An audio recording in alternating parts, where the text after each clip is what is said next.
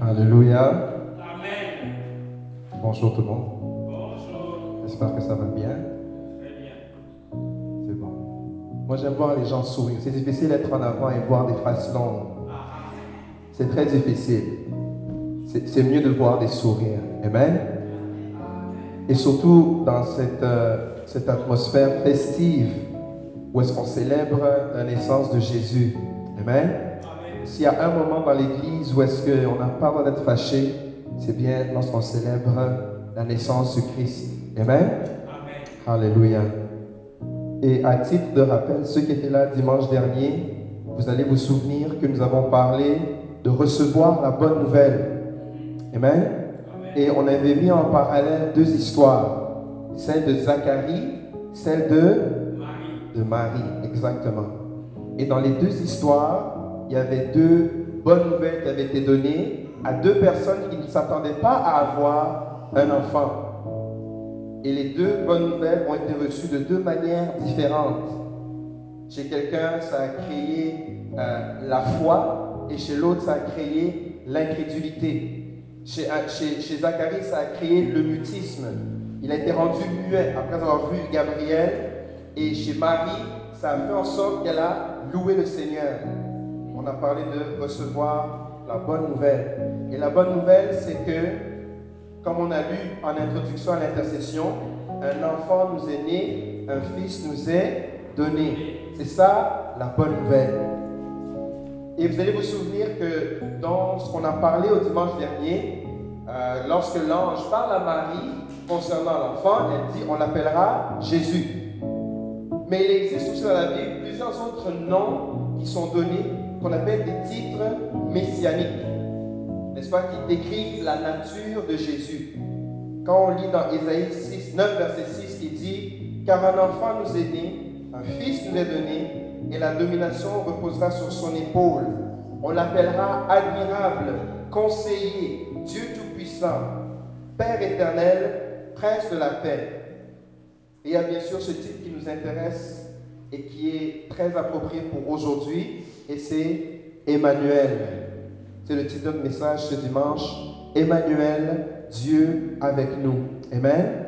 Emmanuel, Dieu avec nous. On va prier, on va demander au Seigneur qu'il puisse ouvrir nos cœurs afin qu'on puisse recevoir sa parole. Amen. Amen. Alléluia. Gloire à toi Seigneur Jésus. Merci de parler à nos cœurs. Merci Seigneur Jésus de venir et travailler nos cœurs. Tu es au milieu de nous. Nous te sommes reconnaissants Seigneur. Alléluia. Que ta parole Seigneur vienne nous faire du bien. Que ta parole Seigneur vienne nous faire du bien Seigneur. Qu'elle nous donne la vie. Elle est source de vie. Alléluia. Édifie, Seigneur, ceux qui ont besoin d'être édifiés. Fortifie, Seigneur, ceux qui ont besoin d'être fortifiés. Et que toute la gloire revienne à ton nom, Jésus. C'est en ce nom merveilleux que nous prions. Amen. Alléluia. Gloire au Seigneur. Emmanuel, Dieu avec nous. Ceux qui ont leur Bible, on va lire ensemble un- une portion des Écritures qui se trouve dans le livre de Matthieu, au chapitre 1, du verset 18 au verset 23. Matthieu 1, 18 à 23. Et je vais lire au nom du Seigneur. Voici de quelle manière arriva la naissance de Jésus-Christ. Marie, sa mère, était fiancée à Joseph.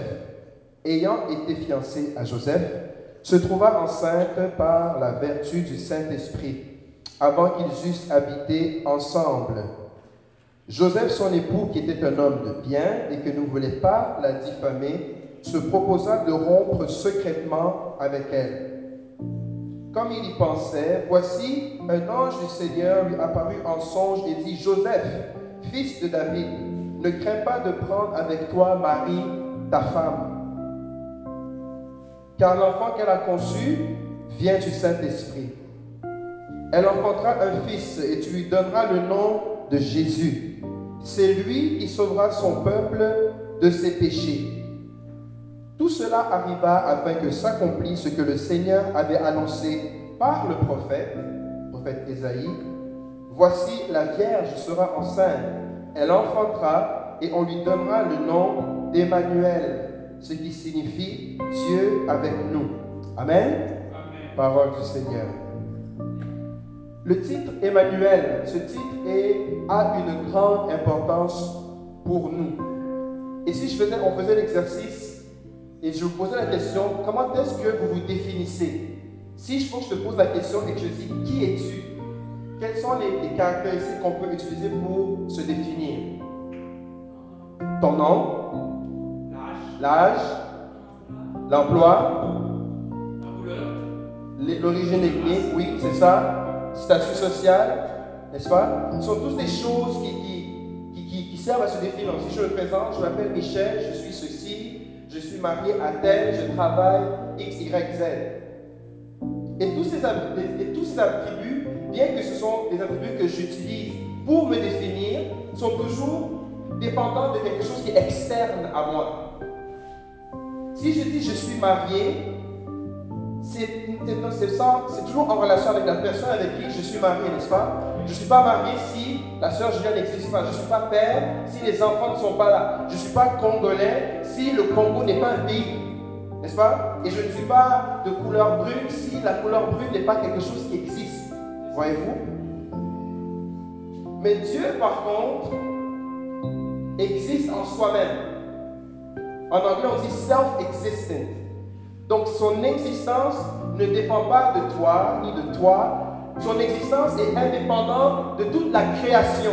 Tout l'univers que Dieu a créé, il est indépendant de l'univers par rapport à sa nature. Ça, c'est très important à comprendre que Dieu est existant en soi, self-existent. Et pour voir cette image encore bien illustrée, on se transpose dans l'Ancien Testament quand Moïse vient devant le buisson ardent. Dieu lui dit, je veux me servir de toi pour libérer mon peuple. Il dit, ok, c'est bien. Mais quand je vais retourner en Égypte, ils vont me demander, le Dieu qui t'envoie, quel est son nom? Et dans Exode 3, les versets 14, 13 et 14, Dieu donne une réponse à Moïse. Dieu dit, je suis celui. Donc Dieu dit, tu parleras ainsi aux enfants d'Israël, je suis m'a envoyé vers vous. Je suis m'a envoyé vers vous. Donc, indépendamment de toi, de moi, de l'univers, Dieu est. Il est le grand je suis. Et qu'on existe ou qu'on n'existe pas, il demeure quand même admirable. Il demeure quand même conseiller. Il demeure quand même Dieu Tout-Puissant. Il demeure quand même Père éternel. Et voilà pourquoi le titre Emmanuel revêt toute son importance. Parce que le mot Emmanuel, il y a deux racines. Il y a im qui veut dire avec et elle qui est le nom de Dieu. Dieu avec. Et Dieu vit dans les cieux, n'est-ce pas? Avec l'armée céleste. Et lorsqu'on dit Dieu avec nous, c'est nécessairement en rapport avec, avec vous et moi, avec l'humanité. Donc de tous les noms de Dieu, n'est-ce pas qui, sont, qui se définissent par lui-même, il est le grand je suis. Emmanuel est intimement relié à toi et à moi. Amen. Et dans le contexte de l'annonce de l'enfant qui devait naître sur terre, Dieu avec nous est avec qui? Avec l'humanité. Ça, c'est le premier point à très bien comprendre. Que le titre messianique Emmanuel est intimement lié à la pensée de Dieu pour l'humanité. Parce que quand on se rapporte à ce que la Bible nous parle d'avant la chute, la communion et la relation que Dieu avec Adam avait, c'était une communion sans intermédiaire. Dieu parlait à Adam, Adam parlait à Dieu. Dieu était avec Adam, Dieu était avec l'homme. Donc le titre messianique Emmanuel est très intimement lié à la pensée de Dieu pour l'humanité. Amen? Amen. Quelle est cette pensée de Dieu pour l'humanité? Parce que lorsqu'on y pense, c'est quelque chose qui défie toute la logique. Parce que Dieu est infini. N'est-ce pas? Il est le grand je suis. Il est infiniment au-delà de tout ce que... S'il fallait qu'on puisse utiliser toute notre imagination pour penser Dieu, Dieu serait quand même au-delà de notre imagination. Et ce Dieu si grand, créateur de l'univers, a pensé à l'homme.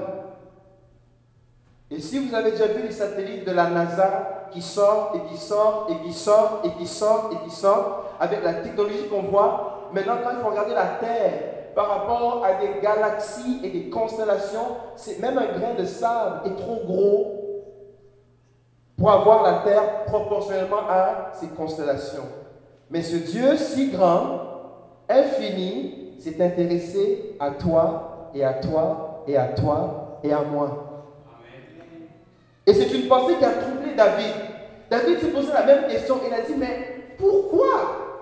Why do you care so much about me? Pourquoi t'intéresses-tu autant à moi?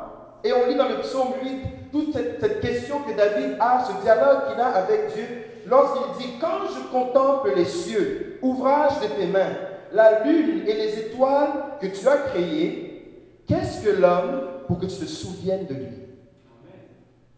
Qu'est-ce que l'homme pour que tu te souviennes de lui Et le Fils de l'homme pour que tu prennes garde à lui? Tu l'as fait de peu inférieur à Dieu, tu l'as couronné de gloire et de magnificence, tu lui as donné la domination sur les œuvres de tes mains, et tu as tout mis sous ses pieds. Les brebis comme les bœufs, les animaux des champs, les oiseaux du ciel et les poissons de la mer, tout ce qui parcourt les sentiers des mers. Éternel, notre Seigneur, que ton nom est magnifique sur toute la terre. Et David est en train d'avoir cette question, il dit, mais Seigneur, avec tout ce que tu as créé, qui est magnifique, qu'est-ce que l'homme pour que tu te souviennes de lui? Et ce verset, ce passage, doit te faire réaliser que tu as de la valeur aux yeux de Dieu. Amen? Tu n'es pas n'importe qui. C'est une phrase qui est souvent dite, mais le Seigneur t'a créé à son image et à sa ressemblance. Voilà pourquoi il s'intéresse à toi. Amen? Seigneur, tu as fait des choses incroyables. Tu as fait l'homme. Et lisons bien ce que le verset dit. Tu l'as fait de peu inférieur à Dieu et tu l'as couronné de gloire et de magnificence. À tous ceux qui disent qu'on est le produit d'un accident dans l'univers, il faut que tu ailles leur lire ça et dire non, Dieu m'a couronné de gloire et de magnificence. Je ne suis pas n'importe qui. Et lorsque des fois l'ennemi essaie de pollue nos pensées en nous faisant croire qu'on n'a pas de la valeur, il faut se dire non.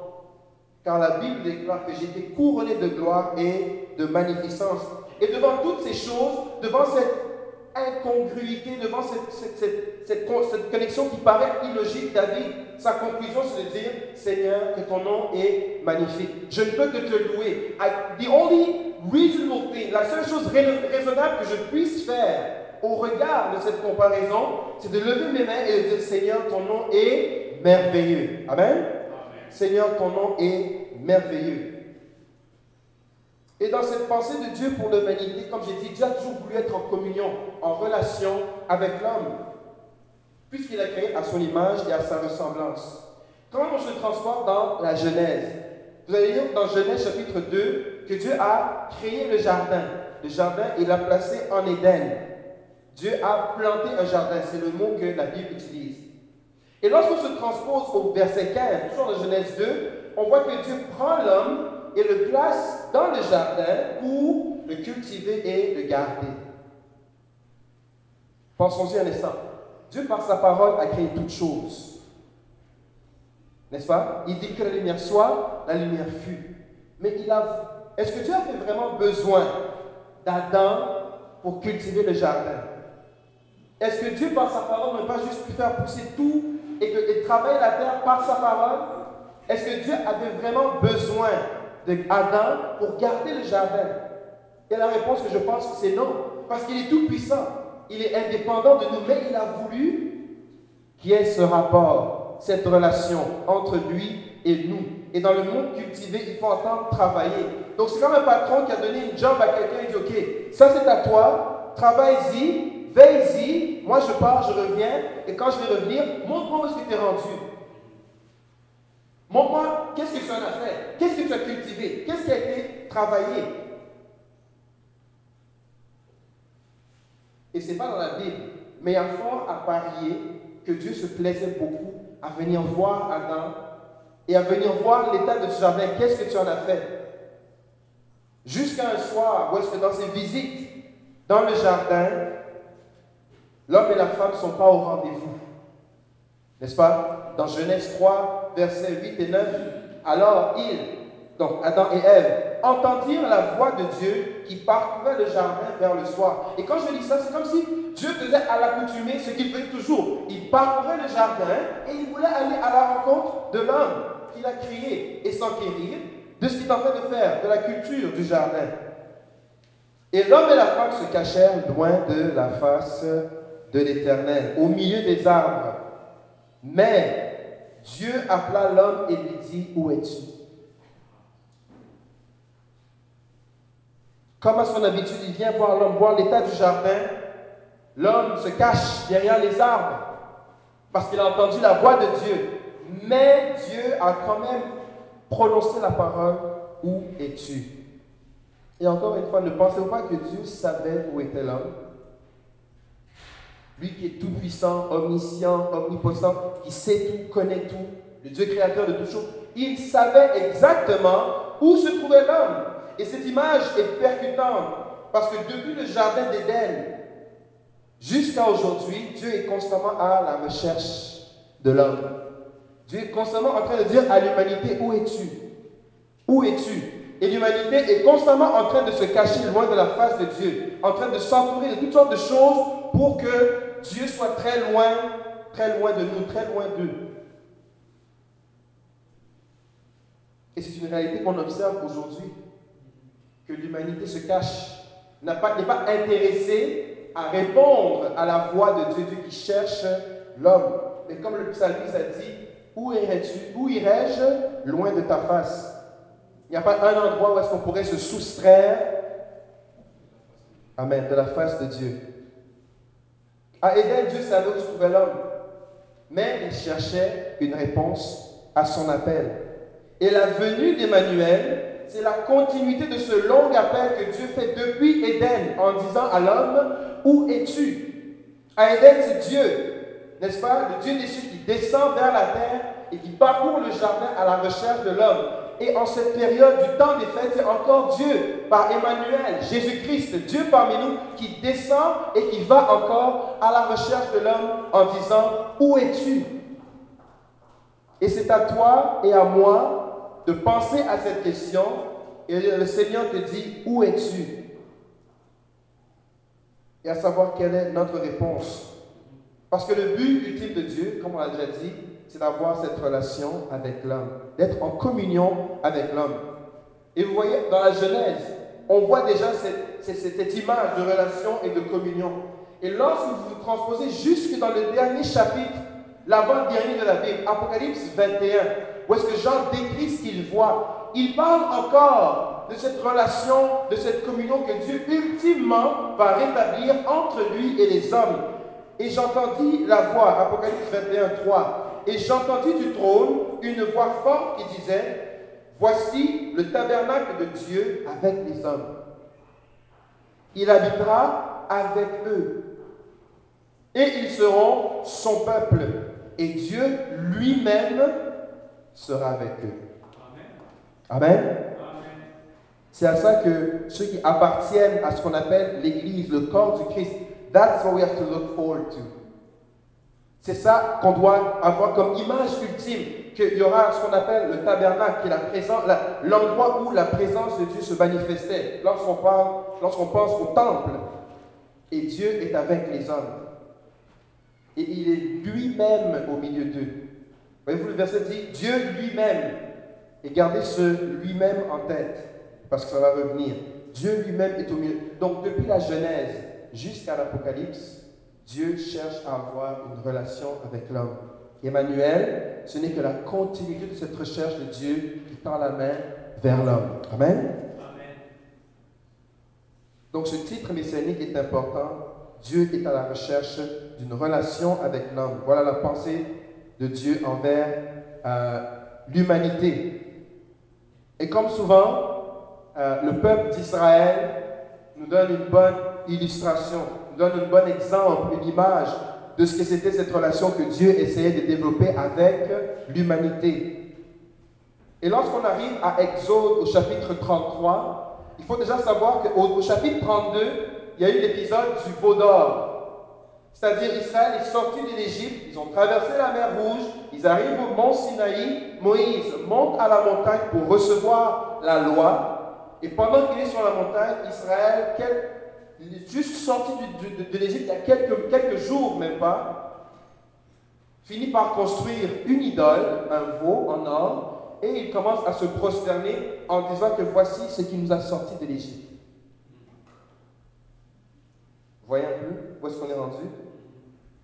Et alors Dieu, qui a dit Je suis le grand, je suis, va leur dire Je suis envoyé, je suis les a sortis de l'Égypte, a ouvert la mer rouge, Israël a traversé pour arriver à Sinaï et créer une idole et se représenter Je suis. Exode 33, verset 1 à 3. L'Éternel dit à Moïse, va et pars d'ici, donc pars de la montagne.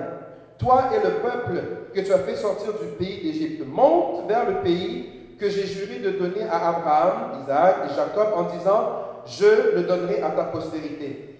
J'enverrai devant toi un ange et je chasserai donc les nations, les Cananéens, les Amoréens, les Essiens, les Pérésiens, les Éviens et les Jébusiens. Monte vers ce pays où coule le lait et le miel. Il y aura un ange devant toi. Mais moi, je ne monterai point au milieu de toi, de peur que je te consume en chemin. Donc vous êtes, tellement un peuple, parce qu'il dit quoi Car tu es un peuple qui a le cou roide. Vous êtes tellement un peuple ingrat. Vous êtes tellement un peuple self-centered que à peine sorti de l'Égypte, ça n'a pas fait quelques jours que vous êtes retombé dans l'idolâtrie. Et si je dois marcher au milieu de vous, je risque de vous consumer tout le long du chemin. Et on risque d'arriver à la terre promise et il n'y aura personne. Alors pour éviter votre destruction, parce que moi et le péché, on ne vit pas ensemble, je vais mettre un ange. Moi, je vais loin et aller dans la terre promise. Vous savez, j'ai eu comme un flash, comment en tant que père, souvent, on peut se fâcher auprès des enfants. Parce qu'on leur fait du bien, on veut qu'ils mangent bien, ils ne mangent pas notre rythme, ou ils répondent Ah Et puis on, on, la met pas toute seule, hein, comme un automate des fois. On se fâche sa mère. N'est-ce pas? Et Dieu, quelque part, a eu cette réaction de dire Mais écoute, c'est moi qui t'ai sorti. Comment est-ce que juste à peine sorti, tu peux afficher un comportement comme ça? Il dit Non, non, non. Va avec un ange. Sinon, vous allez tous mourir ici. Je ne peux pas aller avec vous. Et Moïse dit non. Ça ne peut pas se passer comme ça. Parce que si, comme Moïse commence à parler avec Dieu, ce qu'on appelle l'intercession. L'intercession, ce n'est pas une prière magique ou spécifique, c'est plaider la cause de quelqu'un auprès de Dieu. Et Moïse plaise la cause d'Israël et dit Seigneur, un ange? Non, non, non, non, non. On a besoin que toi, tu sois là. On a besoin que toi, tu montes avec nous. Verset 12. Moïse dit à l'Éternel, voici, tu me dis, fais monter ce peuple. Et tu ne me fais pas connaître, qui tu enverras avec moi? Parce qu'elle dit un ange. Sans même donner, un ange va être devant toi. Donc, Seigneur, tu me dis même pas qui va monter avec moi. Cependant, tu as dit, je te fais, je te connais par ton nom et tu as trouvé grâce à mes yeux. Maintenant, dit Moïse, si j'ai trouvé grâce à tes yeux, fais-moi connaître tes voies. Alors, je te connaîtrai et je trouverai, alors je te connaîtrai et je trouverai encore grâce à tes yeux. Et il dit, considère que cette nation est ton peuple. Il dit, n'oublie pas Israël. Considère qu'Israël est ton peuple. L'Éternel répondit, je marcherai moi-même avec toi et je te donnerai du repos. Moïse lui dit, si tu ne marches pas toi-même avec nous, nous ne partirons point d'ici. Amen. Amen. Vous vous rappelez dans Apocalypse 21, et le Seigneur lui-même est avec eux. On voit encore ce mot ici, moi-même. Si on enlève moi-même, le sens de la phrase est encore logique. Et je marcherai avec vous, avec toi. Donc on comprend que Dieu marche avec le peuple. Mais Dieu insiste en disant, je marcherai moi-même. Je marcherai moi-même. D'abord, seulement le fait de marcher avec quelqu'un communique le désir, n'est-ce pas, de Dieu de vouloir être en relation, en communion avec ce peuple. Mais le moi-même, ça peut paraître circulaire, comme une tautologie, une répétition inutile. Mais dans la Bible, il n'y a rien d'inutile. Amen? Amen. Parce que le moi-même, c'est ce qu'on appelle une locution adverbiale. Locution adverbiale. Exemple, quand on dit la maison est sens dessus-dessous, n'est-ce pas? Sens dessus-dessous, c'est pour dire que c'est en désordre. Et le mot moi-même ici veut dire devant et derrière. Je marcherai moi-même avec toi. Je marcherai devant toi, je marcherai derrière toi. Je marcherai moi-même avec toi. Bien aimé, c'est ça le désir de Dieu pour toi. Il veut marcher au-devant de toi, faire un chemin, balayer les ennemis. Et il veut aussi marcher derrière toi de sorte que personne ne peut venir t'attaquer par le point faible. Ou est-ce que toi tu ne regardes pas? Quand on marche d'habitude, on marche devant, n'est-ce pas? Et on ne peut pas vraiment se soucier ou savoir ce qu'il y a derrière nous. Et le Seigneur dit que ce soit devant toi, le danger que tu vois, ou derrière toi, le danger que tu ne vois pas, je marcherai moi-même avec toi. C'est ça, Emmanuel, bien-aimé, Dieu avec nous. Que je veux marcher moi-même. Glory to God, hallelujah. Gloire à Dieu. Locution adverbiale. Ceux qui prennent encore des cours de français, là, vous en rappellerez. Alléluia. Je marcherai moi-même avec toi. Le mot moi-même en hébreu, c'est euh, paniim. Et le, mot paniim peut être traduit par trois mots la face, la personne et la présence. La face, la personne et la présence. Donc quand Dieu dit à Moïse, je marcherai moi-même avec toi, Dieu confirme à Moïse de manière non équivoque qu'il va marcher avec Israël malgré sa désobéissance. Parce que le- la, première, la première fois que Dieu a dit non, je vais envoyer un ange, c'est parce que si je marche au milieu de toi, je risque de vous éliminer. Vous ne faites que désobéir. À cause du veau d'or et parce que je sais que vous allez encore désobéir, je préfère me retirer. Moïse intercède et dit Ok, je marcherai moi-même avec toi. Malgré ta désobéissance d'il y a quelques instants et celle que je sais qu'il va venir encore, je marcherai moi-même avec toi. La venue d'Emmanuel, Dieu parmi nous, confirme, confirme, sans équivoque que Dieu souhaite aussi marcher avec toi et moi, malgré notre désobéissance. Et c'était quoi la désobéissance d'Israël? Ils avaient élevé une idole.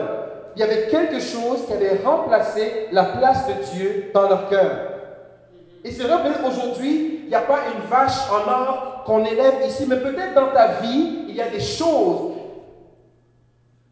que tu sois conscient ou inconscient qui prennent la place de Dieu. C'est ça même la définition de l'idolâtrie. Et Dieu, sachant qu'on a déjà désobéi et qu'on va encore désobéir, il dit quand même, je veux que Emmanuel, Dieu parmi nous, je vais quand même descendre et continuer à poser la question, où es-tu?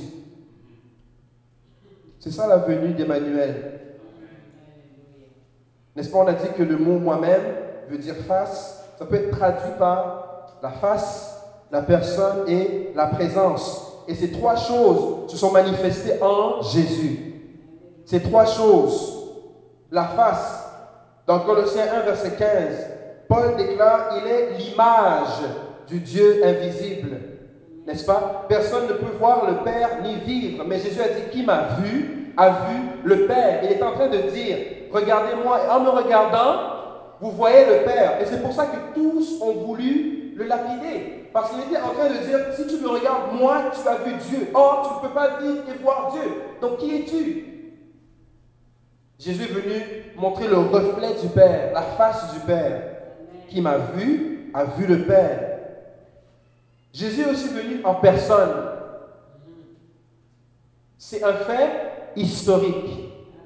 Ce n'est pas une légende ni un mythe. La naissance de Jésus-Christ est un fait historique.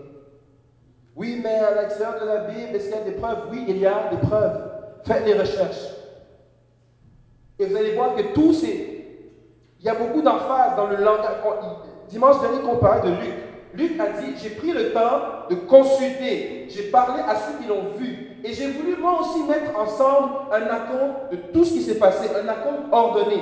Il y a du détail qui nous est donné, qui nous permet de croire. Et Jean fait la même chose lorsqu'il dit, dans Jean 1, 14, il dit, et la parole, donc Christ, a été faite chair et elle a habité parmi nous. Au commencement de la parole, la parole était avec Dieu, la parole était Dieu, c'est bien. Tout est écrit par la parole, mais la parole aussi a été faite chair. Elle a habité parmi nous.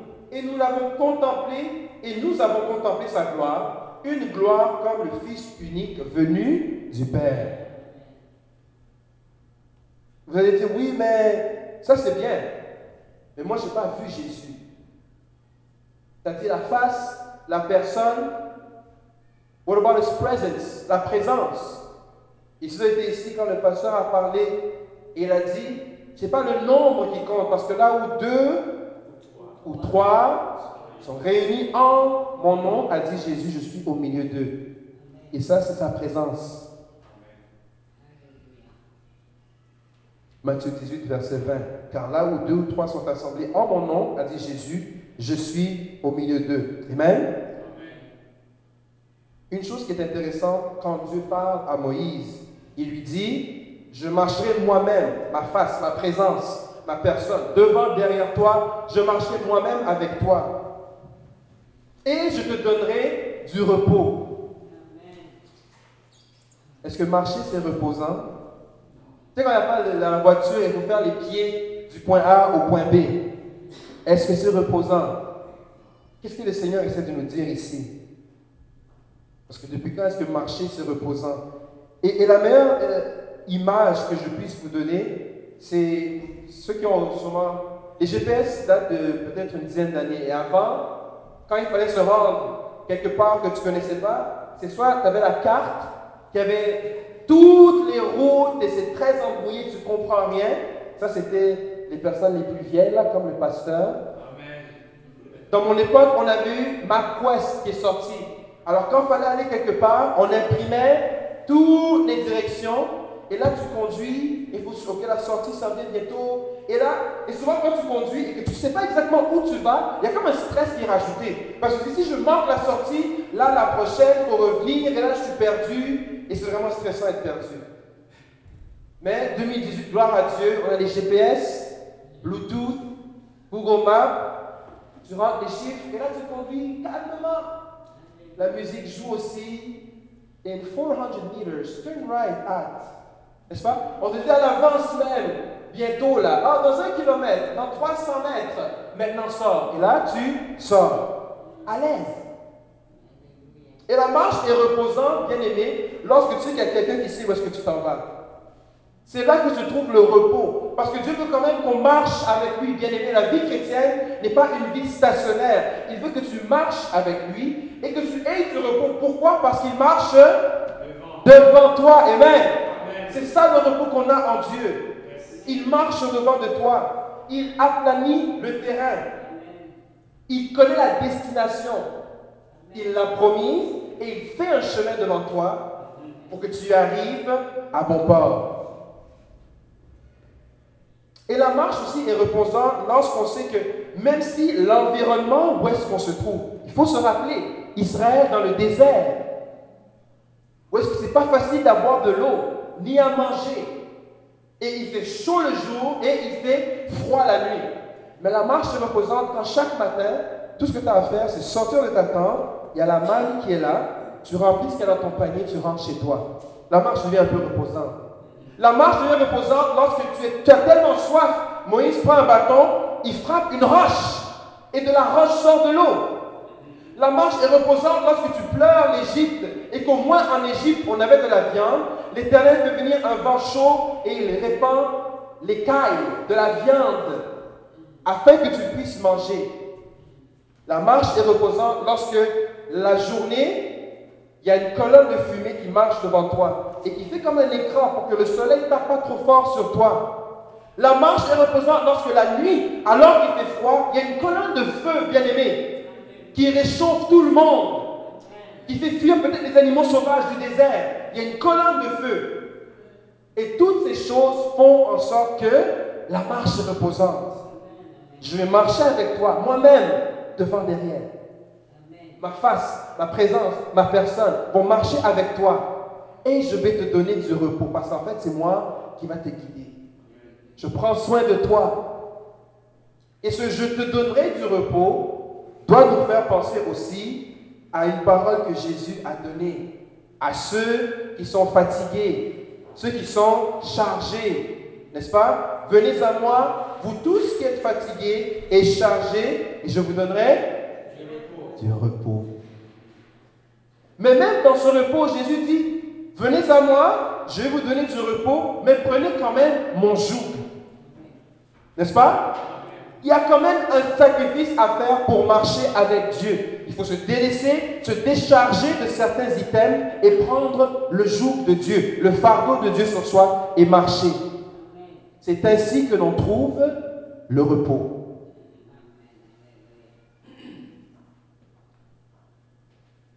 Et souvent, ceux qui ont entendu Jésus dire Je vous donnerai du repos ont dû forcément à penser à Mais dans notre Torah, on parle que l'Éternel a parlé à Moïse et il a dit qu'il va dans le repos. Donc ce gars-là est en train de parler des choses qui ont déjà été dites. Mais c'est exactement ça. Le grand je suis qui était là dans le désert, c'est Emmanuel, Dieu avec nous. Encore aujourd'hui en 2018, bien aimé. Encore aujourd'hui en 2018, bien aimé. Le grand je suis est parmi nous.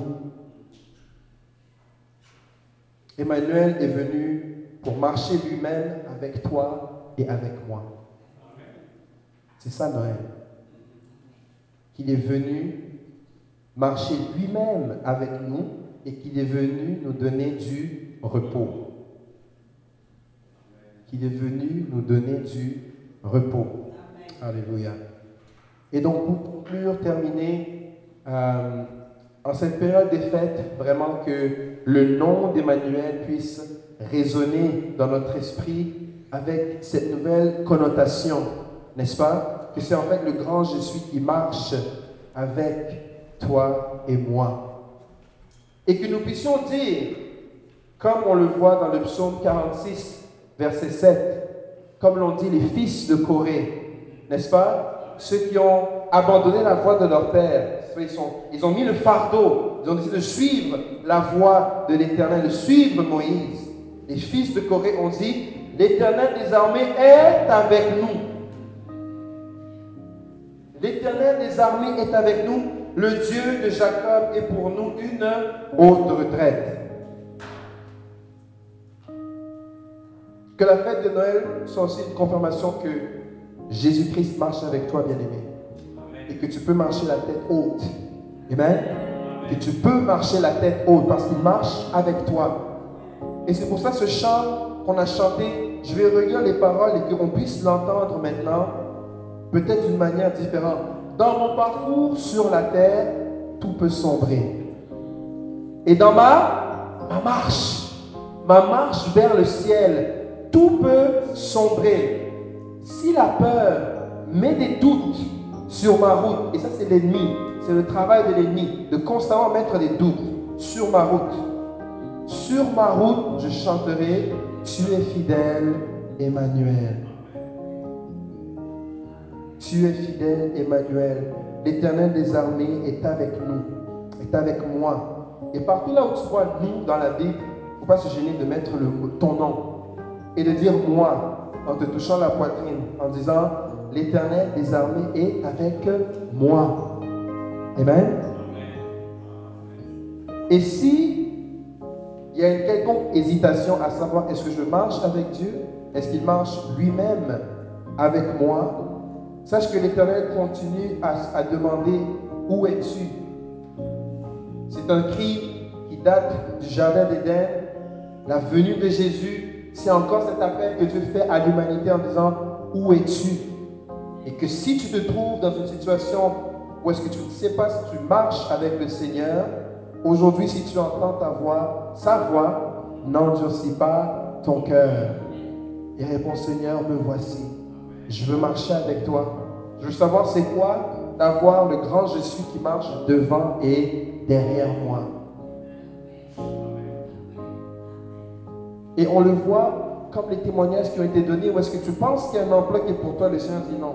J'ai encore mieux. T'inquiète, je marche devant toi. Oh, peut-être ça va être Orléans, c'est pas là. Continue un peu à marcher. N'est-ce pas? Au final pour que la marche entre la maison et le travail n'est qu'une marche de deux minutes. Ça, c'est des marches reposantes, bien aimées. Alléluia. Prions ensemble, Seigneur, et disons-lui merci. Alléluia. Emmanuel, Dieu avec nous, nous te disons merci parce que tu es vrai, tu es fidèle et nous voulons continuer à chanter ta fidélité.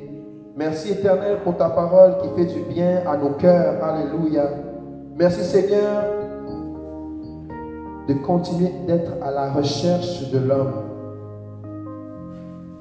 You're constantly looking to have relationship and fellowship with us.